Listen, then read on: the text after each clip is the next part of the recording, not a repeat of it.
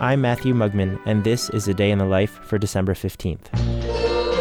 On this day in nineteen seventy, Venera seven landed on Venus, becoming the first spacecraft to reach the surface of another planet.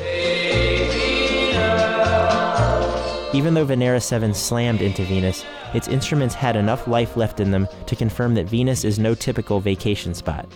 At around nine hundred degrees Fahrenheit and ninety times the Earth's atmospheric pressure, conditions on Venus, the planet, make it a far cry from the bringer of peace that Gustav Holst envisioned in his suite, The Planets.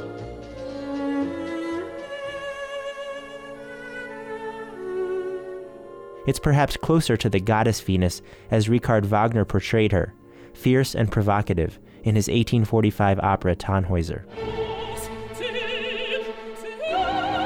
Venera's landing in nineteen seventy was timely for the music world.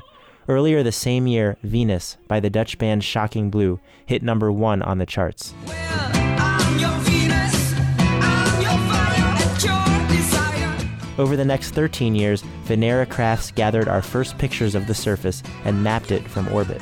And although human beings won't set foot on the planet anytime soon, musicians have continued to explore Venus in one form or another, from the Icelandic singer Björk's exceptional Venus as a Boy, he believes in a beauty.